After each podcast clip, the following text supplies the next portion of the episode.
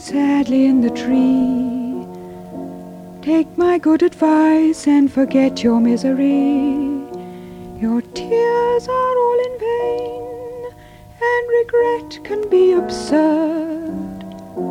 Little weaver bird, get weaving. 大家好，欢迎收听新一期的自由落体，我是款款。我是河豚。今天我们要聊的是最近很热的一部电影，就是《芭比》。即使有的人没有看过这部电影，应该也都听说过，因为大家都因为这部电影最近都变得很粉。然后呢，这一期的节目也是感谢我们的小宇宙听友阿鲁亚的一个点播，是希望大家也跟我们多互动。如果你们有想要听我们聊的话题，也可以欢迎跟我们多留言。然后先说一下关于这部电影的一个具体的一个情况嘛。一般电影出来之后，还挺喜欢观察豆瓣上的评分的。《芭比》这个片子出来的时候，刚开分应该是八点八，后来的时候升到了八点九，评分的升高也是对它的票房有加持的。因为刚开始的时候，它票房的排片还是挺低的，后面就有一种逆袭的感觉。然后慢慢的等观众群体上升到一定的阶段之后，然后它就降到了八点五。刚刚我打开豆瓣的页面的时候，它又降到了八点四，一共是有三十三点九万人打了分。我就很有意思的去对比了一下，之前真的是在吃女性题材红利的陈思诚导演的《消失的她》，它一共是有六十二点九万人打出了六点四分的这样一个分数。我就觉得这两部电影这样一个对比也还挺好玩的。包括现在其实整体电影市场上这种或者说剧集市场上女性题材也还是比较火热的嘛。但是谁是真的在讲女性主义，有谁是在披着女性主义的这个外衣，可能是在吃这样的一些流量话题的红利，其实大家也都很清楚了。然后回到《芭比》这部电影的话，我们首先要说一点的是，我和何团都一直觉得它其实是一个五星的电影。然后呢，它其实是一部童话寓言片，包括它的这个评分的一个变化，可能除了一些题材话题上，大家也有很多人觉得可能是一些叙事逻辑啊，或者说它整体的逻辑上可能会有些 bug。但是对于我们来说，这些东西都是可以忽视掉的，因为它其实是披着这样的一个童趣烂漫的外衣，是在讲一些很讽刺的一个内核的东西，包括它的 Barbie Land 和现实世界。你要想它怎么能够贯通在一起，也是一个很奇怪的事情。但是它呈现出来这样一个对照，就是引发大家思考的。我们就觉得只要它精彩有趣就可以了，很多的细节啊，这样的一些 bug 其实是没有必要去追究的。然后今天我们的主体的节目部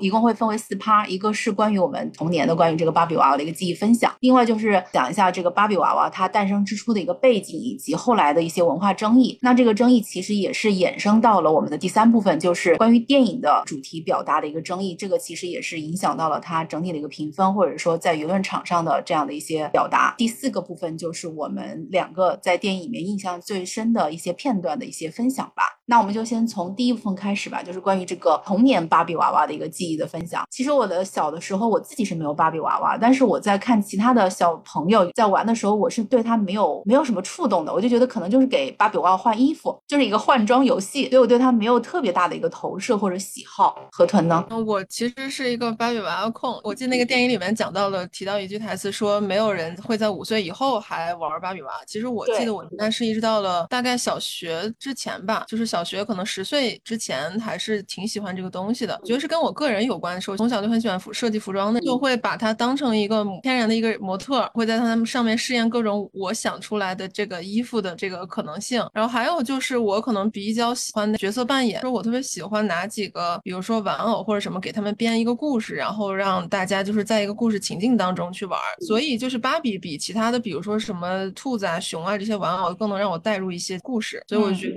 芭比其实是迎合了我自己的一些对游戏或者对个人的一个爱好的投射。还有就是说我可能比较小的时候就会喜欢对成年女性的身体，就是会有一定的这种想象跟探索，就可能是对成年之后的自己想要有一个自我的一个映射感，所以我就会非常喜欢去研究我这个性别的女性，她可能会是一个什么样的形象。芭比给我的一个就在我童年当中占比还挺重的这么样一一个玩具。那除了芭比之外，你有其他的，比如说最喜爱的玩具吗？其实可能其他的真的就是那种可以被替代的玩具，就像其他小朋友都去玩的一些东西，没有给我生命中留下很很深刻的一个印象什么的。可能某一个年龄段或者这个时间，我可能很想去玩，就是没有说那种个人产生意义很重大的那个感觉。哦，对，我之前也听到你说，看电影过程中，因为有一个怪芭比嘛，它就是因为被它的主人各种化妆、剪头发，然后当时你就说，现在想起来，你觉得也对不起你之前的那个芭比，因为你也给它剪头发。，我其实到现在都不是特别能理理解我当时是一个什么样的就是心理状态吧，因为我当时其实就是有可能大概比如说有两到三个娃娃，就是有一天突然就会觉得我好想给他们剪成寸头。对于小孩子来说，其实他不会想太多，就是不会研究自己这个动作背后的一个动机。我就觉得如果这个电影里面也反映出来这一点，说明它是一个跨越时空的一个一个共性，就是说女小女孩可能在某一个时间段，她就是很想去做一些这样的，可以把它称为叛逆或者是一些挑战性的行为，或者。就是说或者就是有一些破坏欲，其实小孩子的时候内心深处的这种破坏欲，包括他那个劈叉呀什么那些的，我真的没有想到，我一直以为这是一个很很私人、个人化的东西，因为我自己有破坏欲，我不知道别人会不会有同样的破坏欲。后来就是感觉自己的这个破坏欲被放大到电影上成为一个情节的时候，其实心里还是挺有感触的吧。是因为我当时其实除了这个剪头发，可能是一个造型上的一种所谓的叛逆感，就比如说我想看看短发的女性是什么样的，嗯，然后还有就是我我也会给她不光是给她把腿劈成那种劈叉的造型，我甚至会把她那个关节给整个弯到 另一边。哦，因为我虽然没有玩，但是看其他的那个小朋友玩的时候，他们也会把它扭成各种奇怪的造型。就从我个人来讲，其实这个方面我倒没有很想引申很多，就是说什么对女性身体的一种破坏感，因为我玩其他的玩具也会干这种同样的事情，是就是会想要去破坏它、去拆解它什么的。或者毛绒玩具这种，有的时候 要有压力的时候，你又想打它、捏它、揉 它。对对对对，是是一样的。就是我觉得这个导演捕捉的还蛮细节的啊。我这边的话，到现在还印象很深，应该也还在我的家里的可能柜子的某一个角落里面，是一个 M 豆黄色的那个 M 豆的一个小玩具。然后它其实是小小的一只，你一个巴掌就能够把它啊握在手里。应该是从小学还是初中的时候就一直让它睡在我的床头，一直到了大学甚至上班之后，有的时候我觉得这种陪伴已经把它拟人化了。然后你就经常也会跟它讲话，或者是说你有一些重要的节点，你就会抱着它，你才会安稳。我觉得这个其实就是玩具给到你的一种陪伴性。刚好其实这个芭比的导演看了一个采访里面，他其实也分享了他小的时候对于芭比的喜欢，以及说他关于这个为什么拍芭比，或者他在芭比的身后看到的一些情感的一些世界。他其实也是说，他发现人们在制造玩偶这种无生命物体的时候，其实总会伴随着某种美丽的荒诞感。然后我们的科技是如此的发达，可以借用机器彼此交流、探索世界，但是与此同时，我们还会制造这种玩偶。并且跟他们产生这种刚才我说的这种情感的连接，而且这种情感其实是更加真实的。然后人类可能并没有我们自己认为的那么先进。所以我觉得他的这段表达也让我看到了他在芭比的这个电影里面，其实那种也是被很多人批判的这种温和的基调。但是我觉得这种温和基调对于我来说是奏效的，因为我觉得他其实是从人在出发，就是从人出发，激发女人的同时，也在解放男人。所以其实在这部电影里面，他并没有去挑起，或者也不是说挑起，或者说做过多的这种性别对立。我觉得也是，其实从他自己对芭比的一个理解，或者这种玩偶的一个理解上去出发。对我也是同意这一点，因为我觉得他其实这。even 片子里面虽然讲的是把这个两种性别，然后做了一个非常就是荒诞跟极致的一个设定嘛，然后 Barbie Land 就是跟就是现实中的父权社会是完全颠倒的一种颠倒，对一个镜像结构是一个镜像结构的模式。但是我感觉就像你刚刚提到的，它其实在里面很深入的探讨了玩偶跟人类之间的一个关系，就包括人是怎么样把自己的情感投射在玩偶身上，玩偶又是怎么样被这种情感连接激发了自己内心的那那一种就是想成为人的一种一个一个触动的点，它都能把这个。结合在一个故事里面，就是做的还挺好的，就是你能看到很丰富的一个多维的信息。对，是的。然后其实也是在同一篇，不记得是在同一篇采访还是另外一篇采访里面，刚好也看到导演就是关于芭比娃娃，他说他小的时候啊玩它其实有点像一种禁果，就是出于某一种原因，他的妈妈是不喜欢芭比的，可能觉得他投射了太多成年女性的这样的一些影子，然后不希望他的孩子去看到这样的一种呃，就是女性的一些形象。然后，包括其实这一点也是说到我们的第二趴，就是呃，关于芭比娃娃它一个诞生的一个背景，以及它伴随着一直以来的这样的一个文化的争议。芭比是在一九五零年的时候，就上世纪五十年代的时候诞生的嘛。然后他当时创造芭比的时候，其实就是想要给女孩子不同的一种玩偶，因为其实像电影里面开头也说到，就是我们小的时候给到我们的这些玩具，可能都是这种婴儿的形态。或者说很小的那种毛绒玩具，然后我们拿着它办家家酒的时候，也是在做这样的一个母亲的这样一个职责，给他做饭呀，哄他睡觉呀。然后可能在某一个时刻，当芭比来的时候，它其实是让你意识到了自己的性别，让你意识到了今后会形成一个什么样的一个形象的。所以其实芭比的在创造之初，它是有这样的一个，就是让女性的一个意识上有一些变化的，其实还是蛮先锋的，在当时。但是慢慢的，他就会有很多的文化争议，像比如说刚才导演说的，他妈妈不喜欢芭比是，然后 get 给他的一种禁忌感，是因为他很多成人化的这样的一些内容，然后赋予到他，包括后面慢慢的发展的各种呃消费主义也好，或者说呃他的过分性感，然后也会让一些就是妇女组织觉得他并没有起到女性解放的一个象征，反而是说伤害到了就是普通的真实人类的这样的一些自尊心，让他们去。想要追求过于的性感或者过于的完美，反而起到了破坏妇女的这样的一个作用。所以其实它整个的发展历程是伴随着很多的争议的。其实这个也是他在今天拍这样一部电影，因为这部电影其实是华纳还有美泰，就是芭比的制造公司联合做的嘛。所以在这个也是大家诟病的一个点，就是说它其实本身就是从这个芭比的公司出发的，那肯定是带着一些宣传的作用的。但是呢，其实从电影的整体的表达上来说，我们看到导演是做了一些妥协，但是在这个妥协之下，他其实是表达了他真正想要表达的那些东西的。我觉得也是，就芭比它引起这么多争议的原因，主要就是因为它其实是太像真实的女性了。其实引起的这些争议，我觉得不是因为芭比这个玩具而造成的，而是因为女性在是真实生活中的女性本身就天天被裹挟在这样的一种。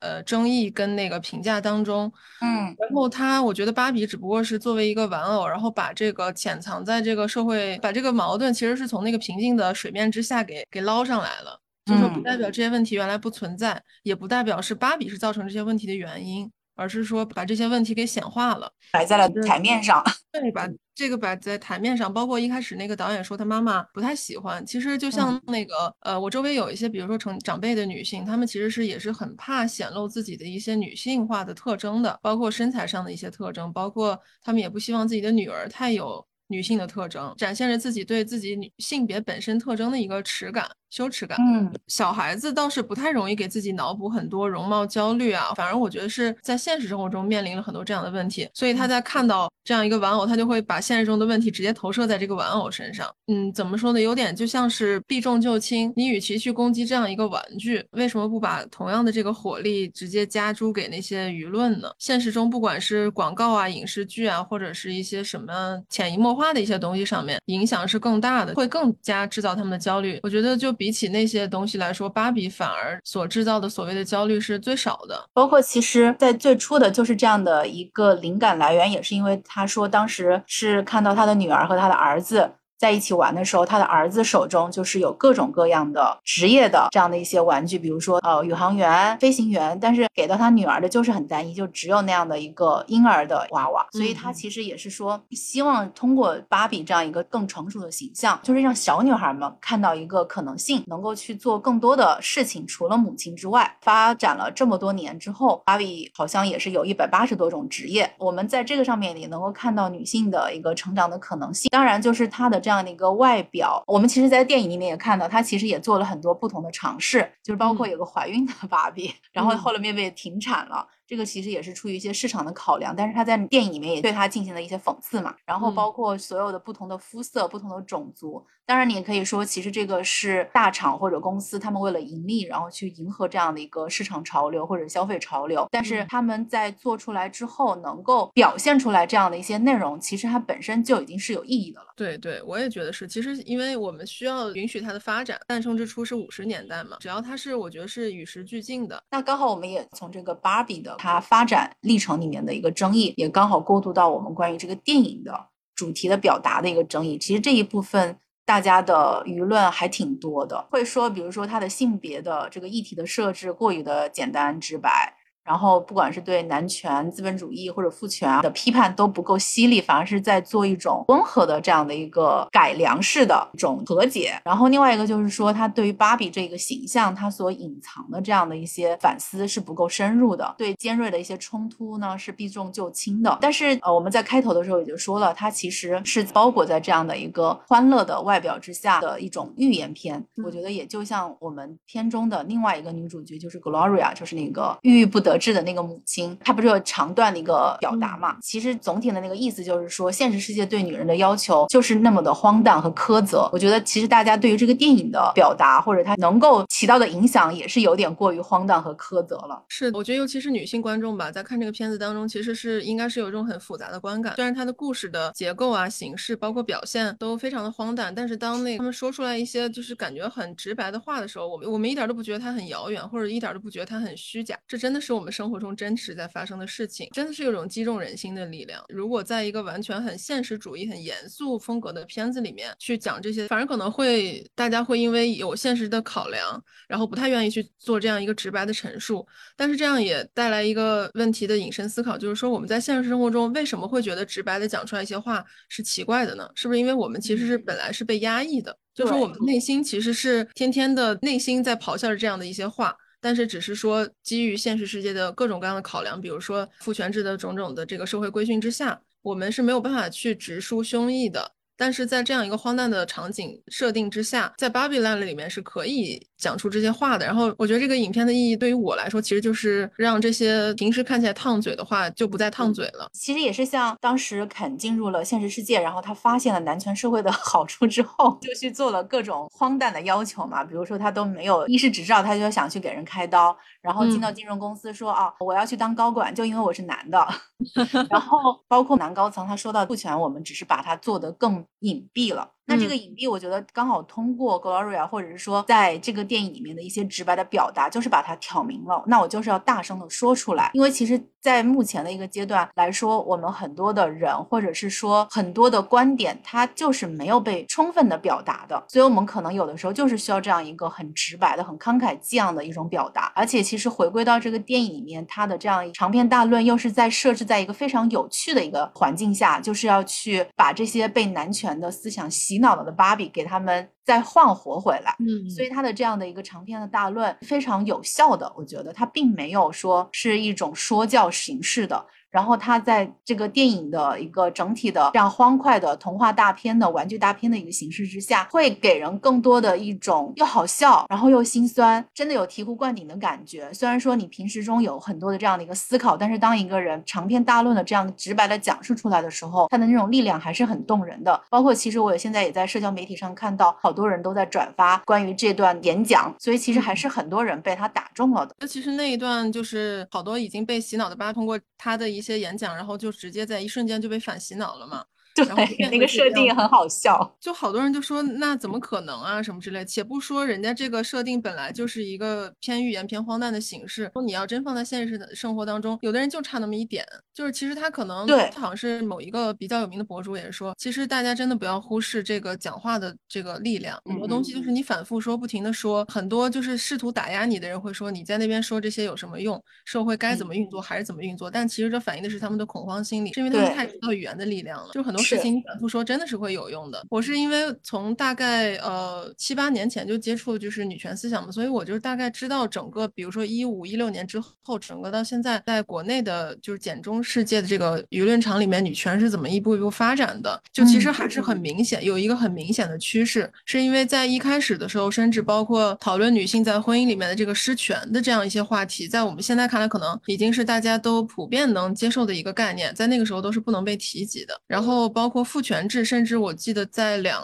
年前也是一个很烫嘴的词，就是大家觉得这是一个过于直白的，或者是过于书面化的一个词，就是在讨论女性话题的时候都不敢提到父权制这几个字。就总觉得啊，这会不会引起大家的一些误解啊？什么？嗯，就说我是不是还要解释一下父权制到底什么意思？会不会引起大家的一些很多的争议？但是你看到现在的时候，其实很多这个女性话题的博主，他们直接就是会很自然而然的说啊，父权制就它已经完全变成一个就是普及化的概念了，就像女性主义一样。我就觉得那其实这个力量，就是我能一步一步看到它发展到现在，我就觉得会更加。就是给我们一点信信心吧，就是说我们有些话就是要坚持说下去的那个感觉，包括这个电影也相当于呼应了这一点嘛，就是说有些话是要说的，并且要大声的说出来。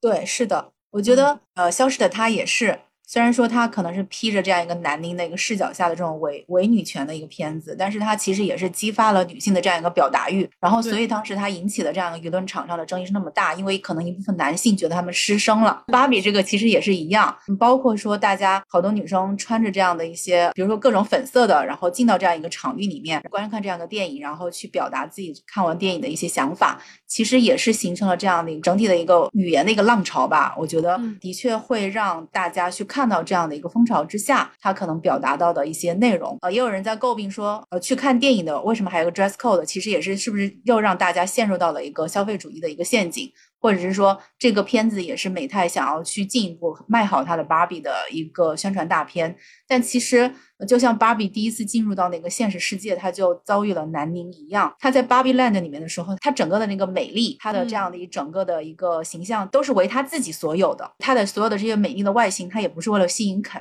因为肯在他那，他根本就不在乎肯。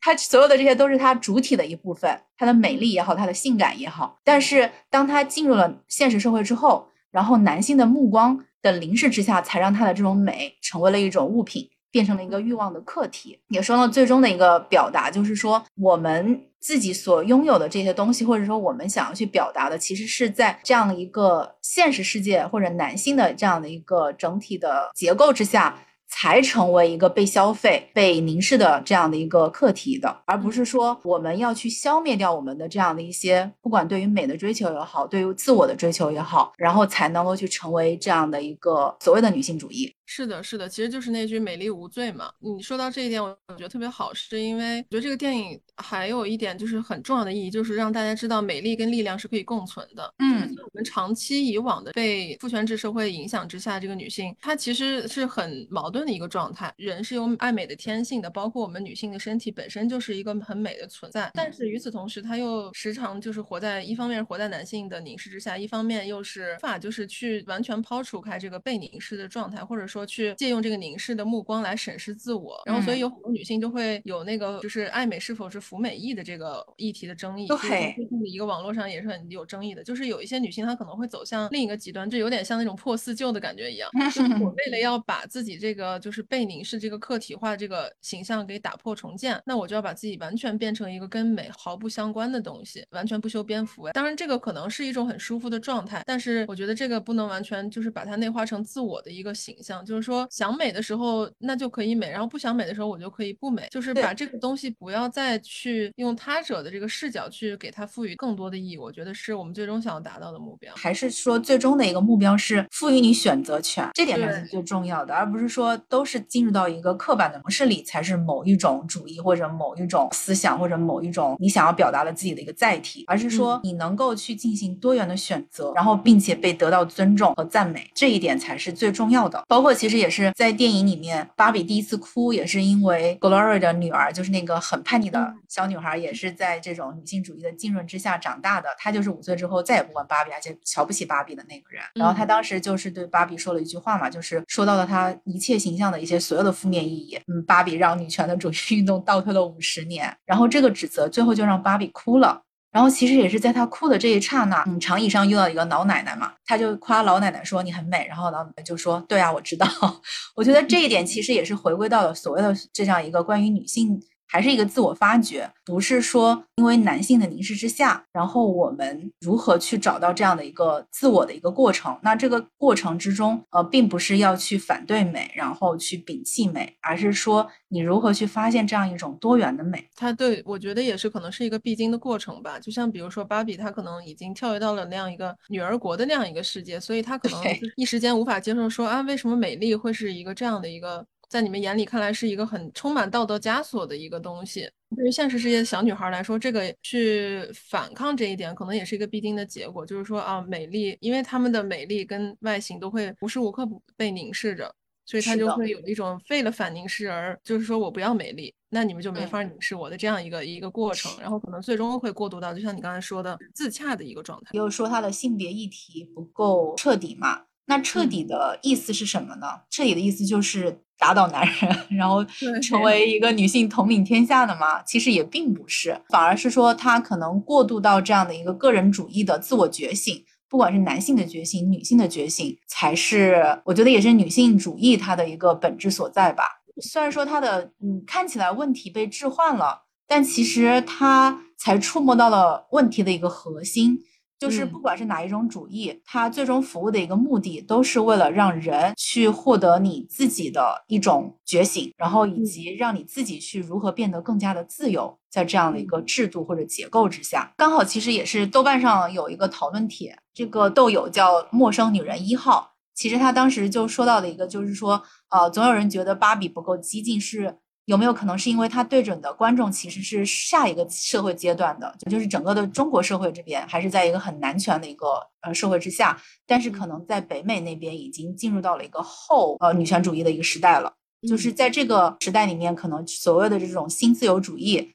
的一个幻梦，让大家觉得好像女性已经取得了跟男性一样的权利或者地位。你想要成为什么，你只要去努力就能行。但是其实这个电影也点破了一点，就是说所有的这些男性的压迫其实是更加隐秘的方式出现。可能在我们目前的这样一个阶段，大家渴望的还是一种大女主大杀四方。其实这个就是消失的她做到的这一点，就是还是停留在一个一点零的世界。然后，但是可能在北美或者芭比的这个电影，它表达的已经进入到了一个二点零的世界了。嗯，它可能想要做的就是去让大家直面这样一个隐藏的权力的压迫的一个问题。是的，是的，就其实就我记得芭比里面。有一些剧情，它就是会暗搓搓的，就是说那个其实好像表面上这个世界是尊重女性的，好像已经达到了一种平衡，但其实它就像你刚才提到那个，它变成了一些隐形条款，就是说它也不敢在表面上，就像我们这边可能就是还是停留在就是表面上，可能女性会受到一些直接的攻击或者是羞辱，我在那边可能他们已经学会了表面做文章，然后也希望女性去接受，就是满足于这个表面的文章。但是在北美那边的一个环境下，女性就发现，其实你隐藏这些，我也我也不要，不会被你忽悠了，就是那种感觉。是的，包括是说里面有个片段也很搞笑，就是最后的时候，在 Barbie Land 里面实现了一种大融合嘛，然后芭比就让肯去找到他自己。然后你也能够成为任何人，而不仅仅只是肯，只是芭比的肯。但是结果当那个总统芭比出来的时候，他们就说也想要去担任要职嘛，但是就被这个女总统给拒绝了。但其实这个投射到现实社会中，就是赤裸裸的这样的一个现实存在的，就是女性可能在职场或者说在职业的发展路径上。就是会有这样一些隐藏的天花板，所以他们也是像嘴上说着说女人也能够顶半边天，但其实实际上男性他们真正的利益是并没有让出分毫的。所以我觉得他其实很多的这种点是可能藏在这样一些看似很温和、看似很搞笑的一些细节里面的。但是这个可能也是他不得不去做到的一些妥协吧。但是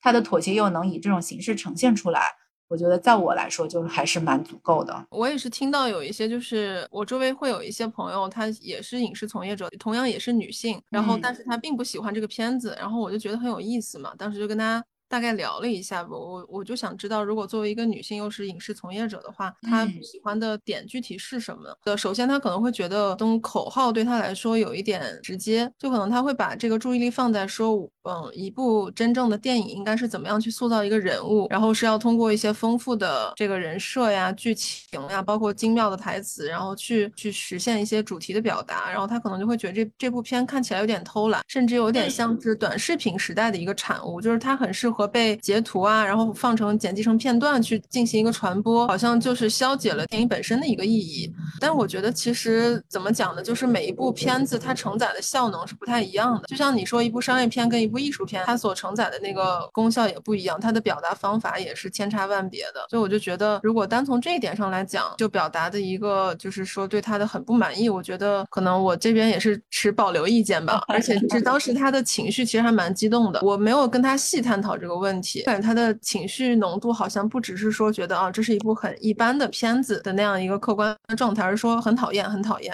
所以我在想，可能是不是在我们这个国内的环境里面，其实是充斥着很大一部分女性的，就是说她们其实看到女性主义的表达，反而会有一种逃避心态，就是会觉得这个东西如果我们不把它提上来，她就会觉得那我生活的地方是风平浪静的，只要这个问题她不去细研究，她就会觉得我没有受到歧视，我还是一个能在这个。世界活得很好的，作为我这个性别，但是如果把这些性别一提，然后直接呼到他脸上的时候，他就会觉得啊，原来我作为我这个性别这么倒霉啊，他不得不去正视一些嗯问题的时候，可能会对他的这个就是安全感呀什么的这些心理上的不安全感激起一个非常强烈的冲击。嗯，可能我觉得会有这样的一些一些心态在的。而且说到这种他隐藏的一些小细节，就是刚开始女性主导的 Barbie Land，及后面肯回来之后，带着他的父权洗脑包回来之后，整个的 Barbie Land 就变成了 Camden，就是一个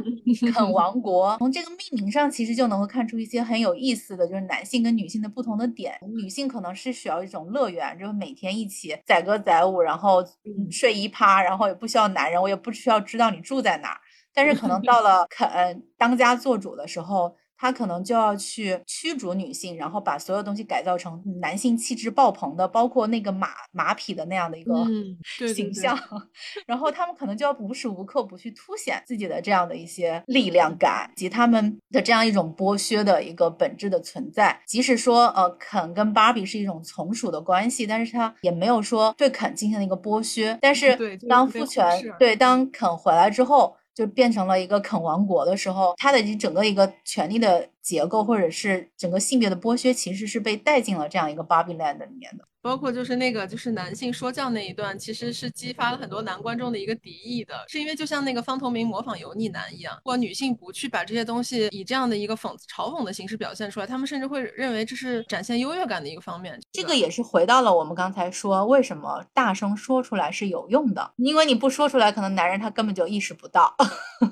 对 对，他会觉得油是帅。比如我们的杨洋老师，他们无法接受被凝视或者是被评论，也只是客观的展现了他们真实的一比一的展现了他们的 就是那样的一个形象而已，他们就已经受不了了。更何况就是如果再加上一些评论的话，可能就会更戳到他们。其实我觉得就是还是他们希望自己是那个凝视别人的那个主体嘛，不喜欢自己被凝视，也不希望被评价。但其实，呃，女性一直以来都是生活在这样一个体系之中的。嗯，然后这部电影让他们尝一尝这样的滋味，其实很温和的方式在尝这样的滋味，他们可能都没办法去接受。可想而知，这种差异待遇是多么的巨大。其实从这个里面也能够反映出现实的一些问题。刚好，其实我们刚才也说到了一些，就是电影中我们难忘的一些片段嘛。我刚好正是过渡到这一趴吧。电影中就是印象最深的，其实刚才也说的，就是我觉得他那个乐园里面的那个塑料感。营造着太好了，对对，就是除了说一比一的复原之外，它整个的那样的一个场景的设置，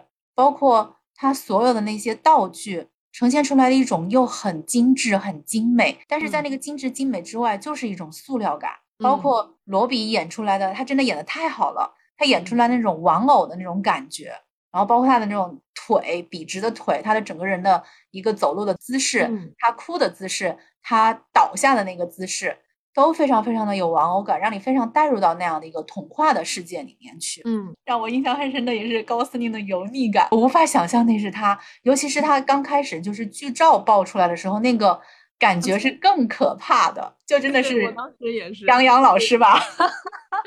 我就觉得他整体在布景或者说人设上。然后道具上做的都特别的好啊，还有一个新闻是说，当时因为整体要打造这个芭比 land 它的一个呃粉色的这样一个效果嘛，好像是当时全球的这个粉色的涂料都被抢购一空了，售罄了，就是因为这个项目。但是它真的表现出来又很梦幻，但是又不劣质。就是它既塑料，然后不劣质的原因是可能它那个细节做的很到位，就是它把每个地方做的都很，就是有一种精心打造的塑塑胶感吧。对，其实这个也我觉得也是投入到了呃现实社会里面女性的一种真实的处境。你觉得好像被呵护，被近些年来说我们精致的生活，但其实整体还是一种被困在里面的这样一个呃塑料的一个感觉。啊，河豚，你印象深刻的不是 那个劈叉的那个造型吗？怪芭比。对，那个当时可能是直接把我给戳到了，然后我当时就不顾是在影院里，然后我就 大声的跟款款分享，我说啊，天呐，我也做过一样的事情。也没有很大声，没有很大声，就是一个小的细节都能反映出来这个主创团队他有多么的，就是创作时候有多么的细致，包括他很怪的地方，他也是很到位的。他不是说只是说把你的那个脸搞得很扭曲啊，或者是那个断胳膊断腿这样的一个嗯怪感，他那个怪是映射到现实生活中孩子小女孩具体是真的。会去怎么玩它的一一些经典的这个动作，它真的就是劈叉加剪成寸头，我就觉得这两个点真是太有意思了。包括其实说到这个劈叉，因为我之前没有玩过芭比嘛，所以其实我当时有点诧异，它怎么是这样一个造型。后来你说了之后，才会发现哦，其实原来就是小孩子在玩的时候都会有这样的一个很破坏欲的一个摆的造型的形式。然后另外一个印象很深的也是芭比，她的脚终于能够落下来了。其实这一点也是因为看到的所有的芭比的玩偶，它都是这样一个拱形足，因为为了适配它的高跟鞋，所以在这个里面就有点像是人类终于在月球上踏出了第一步，留下的那个脚印一样。这个可能就是芭比她自我觉醒的非常重要的一步，就是。他可以不用再去穿高跟鞋了。所有的他这样一个高跟鞋的一个意向的一个设置，其实也是跟他所谓的，比如说女性一定要每天都是快乐的、可爱的、热情洋溢的，带给大家这样的一种温柔体贴的这样的一个形式。比如说芭比也是要永远被爱着的，但其实这也是无数的一种刻板印象加注上来的一个条件。女性才值得被爱。说到这一点，我突然脑子里蹦出来一个想法，就是我在跟我之前的每一任男朋友谈的时候，我就在想象他们其实喜欢的也不是一个完整的我。就是说，当我在很快乐，或者说我在很大部分时候，可能我是比较乐观，或者是能开玩笑，或者能给他们带来快乐、养热情洋溢这样一感觉的时候，他们会觉得很喜欢我。我也是一个人嘛。我当时我有低落的情绪，或者说我有愤怒的点，或者是一些他们可能不想看到的样子的时候，我其实是想让他们认识到一个真实的我。其实我也想认识真实的他们，嗯，然后我我就会把自己真实的这一面更多的展现出来。我就会觉得这是我们加深关系的一个方式。但是他们对我可能对我下头，或者是啊对会对我减分的这样一个时刻，也是在我流露出一些情绪的时刻。而且有时候甚至一些情绪并不是针对他们，也不是说我在指责他做错了一件什么什么。事情，而是我自己可能真的就就有低落的时候，或者是有一些他呃预料预期之外的一些一些行为或者是嗯表现，然后他就会觉得啊，你不是我想象的样子，那我就没有那么喜欢你了。就觉得其实这个在充斥在现实生活当中，尤其是在亲密关系里面，这个可能会表现的更加的明显。其实也是一种物化和工具化嘛。对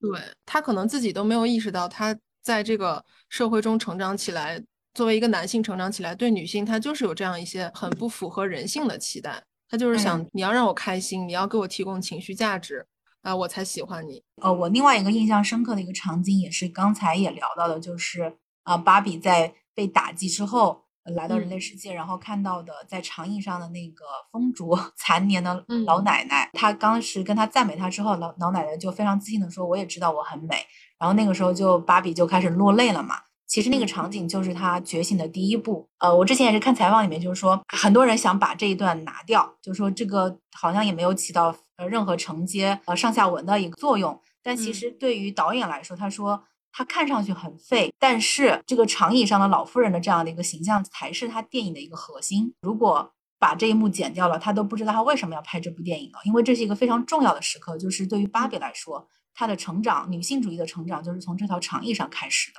他说，因为在那个场景里面，一个老妇人是如此的温和，然后如此的自知，然后如此的不受压迫，一个慈爱的这种老奶奶的形象，或者说年长女性的一个形象，对你说你可以做得很好。其实这个就是其他人可能没有办法给到你的这样的一种人生的一种指引性，包括其实后面出现的美泰的创始人。也就是另外一个老奶奶，在芭比被追捕的过程中，可能也是在一个梦境中出现的这样的一个人物，也是给到了他非常好的一个指引性。其实这个也是女性群体之间的这种相互看见、相互承认和相互连接。有些东西可能是只有我们群体之内的人才能够了解到那样的一种力量感的。我也是非常喜欢那一幕，其实，而且我也觉得完全没有觉得他废。老奶奶那一句我知道，然后就是非常的 有力量，真的是很精准。对，包括就是嗯，美泰的那个创始人，就是芭比的创始人，他在跟芭比说的一句话，他是说我在创造你的时候，我对你是没有要求的，所以你只要成为你自己就好了。是芭比就问他是我可不可以成为人类嘛？然后他就说了一句话，我觉得特别好，他说嗯，你不用经过我的允许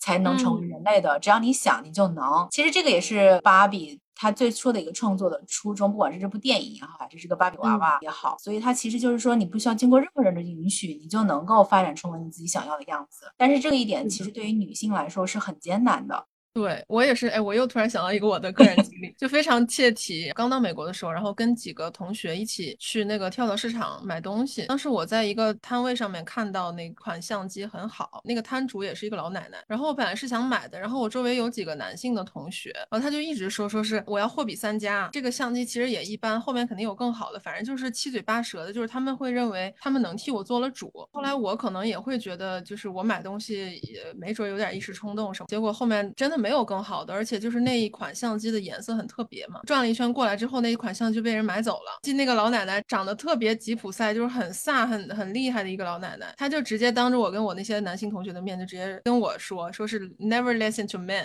其实因为我那时候年纪还很小，好电影感啊，这一对这样一句话对我来说，其实我我还是有点羞于接受的。我还在想啊，这样的话会不会太过激？那个年龄还会这样想。然后我周围的所有男性同学都被瞬间激怒，就很搞笑那个画面。他们就拉着我赶紧让我走嘛，说这个老太婆有点神经病啥的。所以其实这个也就像在电影院里被戳到说在讲解《教父》的那些男观众一样。还有一幕就是关于来到现实世界的芭比不是在找她的主人嘛，然后她就一直其实是在找小女孩，最后发现其实她的主人其实是那个母亲嘛。然后这一幕其实让我还挺震撼的。当时并不是说女性成长到了一定的阶段，她可能就不需要以这种寄托，或者说她就消灭了内心深处的一些挣扎、彷徨和孤独，他其实也是需要芭比的这样的一个陪伴的。然后他的这个悲伤的情绪，以及对于生存的焦虑的，或者对于死亡的这样的恐惧，嗯，也投射到了这个芭比的身上，然后让他们两个人之间产生了这种连接。他其实也赋予了就不同的年龄阶段的女性超乎她年龄的一种关怀，就说并不只是小女孩才需要玩具，每一个阶段的女性她都可以从她想要的这些玩具，或者是其他的一些外在的呃倚仗中去找。找到他想要得的安慰，这一点并不可耻。对我记得当时好像是那个妈妈的秘密，好像是被发现，她女儿还很惊讶，说什么感觉好像我都早就不玩了，你竟然还玩。妈妈也是有一点这个害羞的状态，也是内心可能会有一种耻感，就是说啊，我这个年纪的成年女性竟然还会玩芭比，还玩的这么入。然后我也是觉得，其实可能没准成年女性其实是更需要一些情感上的投射的，比如说像她画的那些画一样。作为一个成年人，她可能对于这样一个成年女性玩偶的形象，她。会更多的有一些自我投射，或者是对一些自己实现不了的东西的一个想象，反而会跟这个玩偶之间的感情感连接是更深的。这一点其实也当时也蛮触动我的。它就像我们的一个人形的日记本吧。如果我们对什么东西有恐惧，或者对什么东西有期待的时候，我们就会在他的身上做一些文章。包括后面还有一个场景，就是也很搞笑，当芭比闯入到。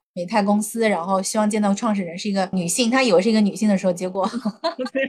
全屋子全是西装革履的男子，然后他们坐在这种粉色的长椅上，也是一个非常非常有冲击的一个画面。其实这个里面也是说到了他在力所能及的范围之内，把这样的一些讽刺做到了他能够表现到的极致，不管是这种消费主义也好，或者说他们对于这个芭比的贩卖。的这样的一个私心，其实都在这个里面得到了一些讽刺。包括其实那个母亲就 Gloria，她后面说我想开发一款就是普通的芭比，然后先开始那个老大是拒绝的嘛，结果后面那个精算师一算说啊可以卖高价，然后立马开始做。所以其实这个也是一个非常很讽刺的，其实对，很讽刺。他只是说埋藏在了这样的一个玩笑之下，但是这个玩笑在这样的一个电影里面它是奏效的，而且这一点也是说到所谓的生意经，就是很多明星也常用的，就是自黑就会引来粉。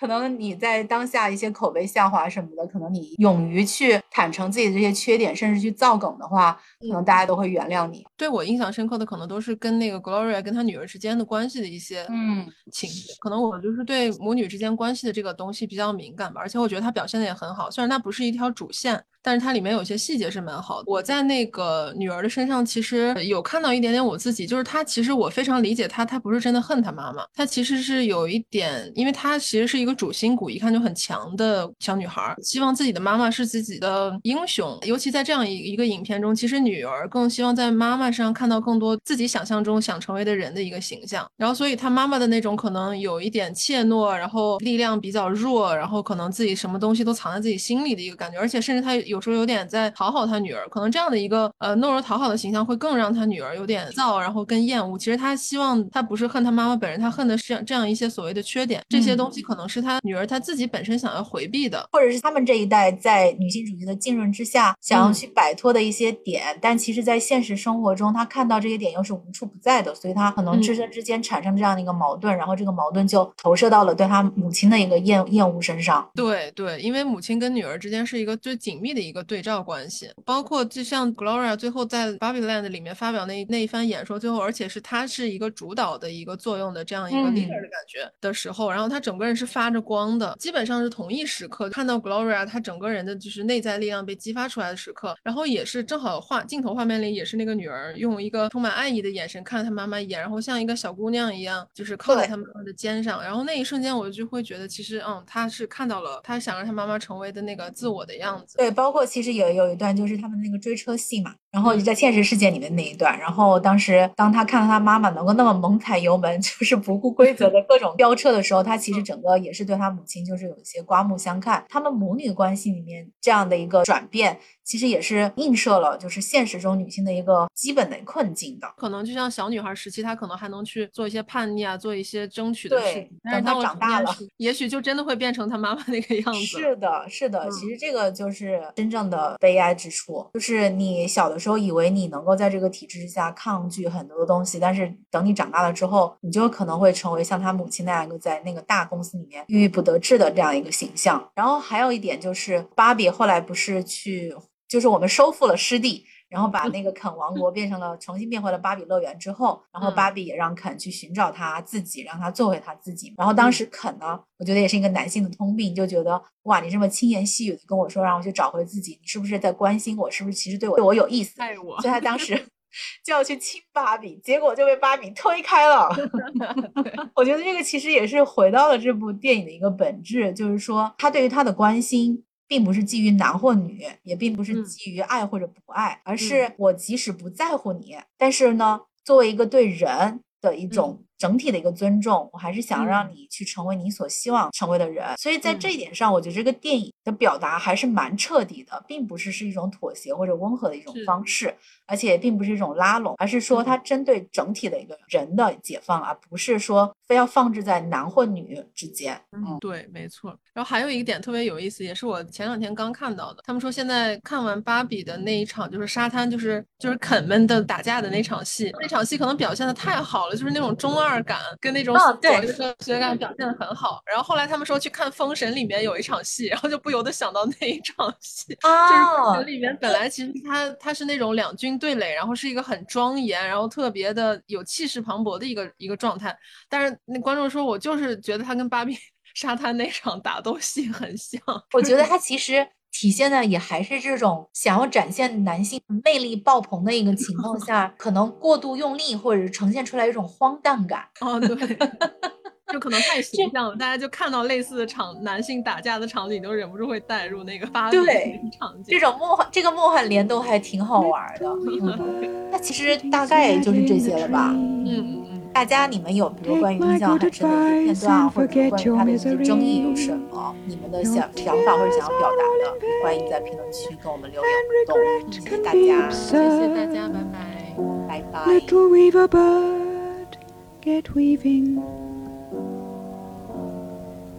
The year is going by and the season's getting on. Don't you think it's time to build yourself a home? She blinked a brilliant eye. I don't even think she heard. Little weaver bird, get weaving. Your children will arrive and expect a downy bed. For everything alive needs a place to lay its head. She looked at me and sighed, but she never said a word. Little weaver bird, get weaving.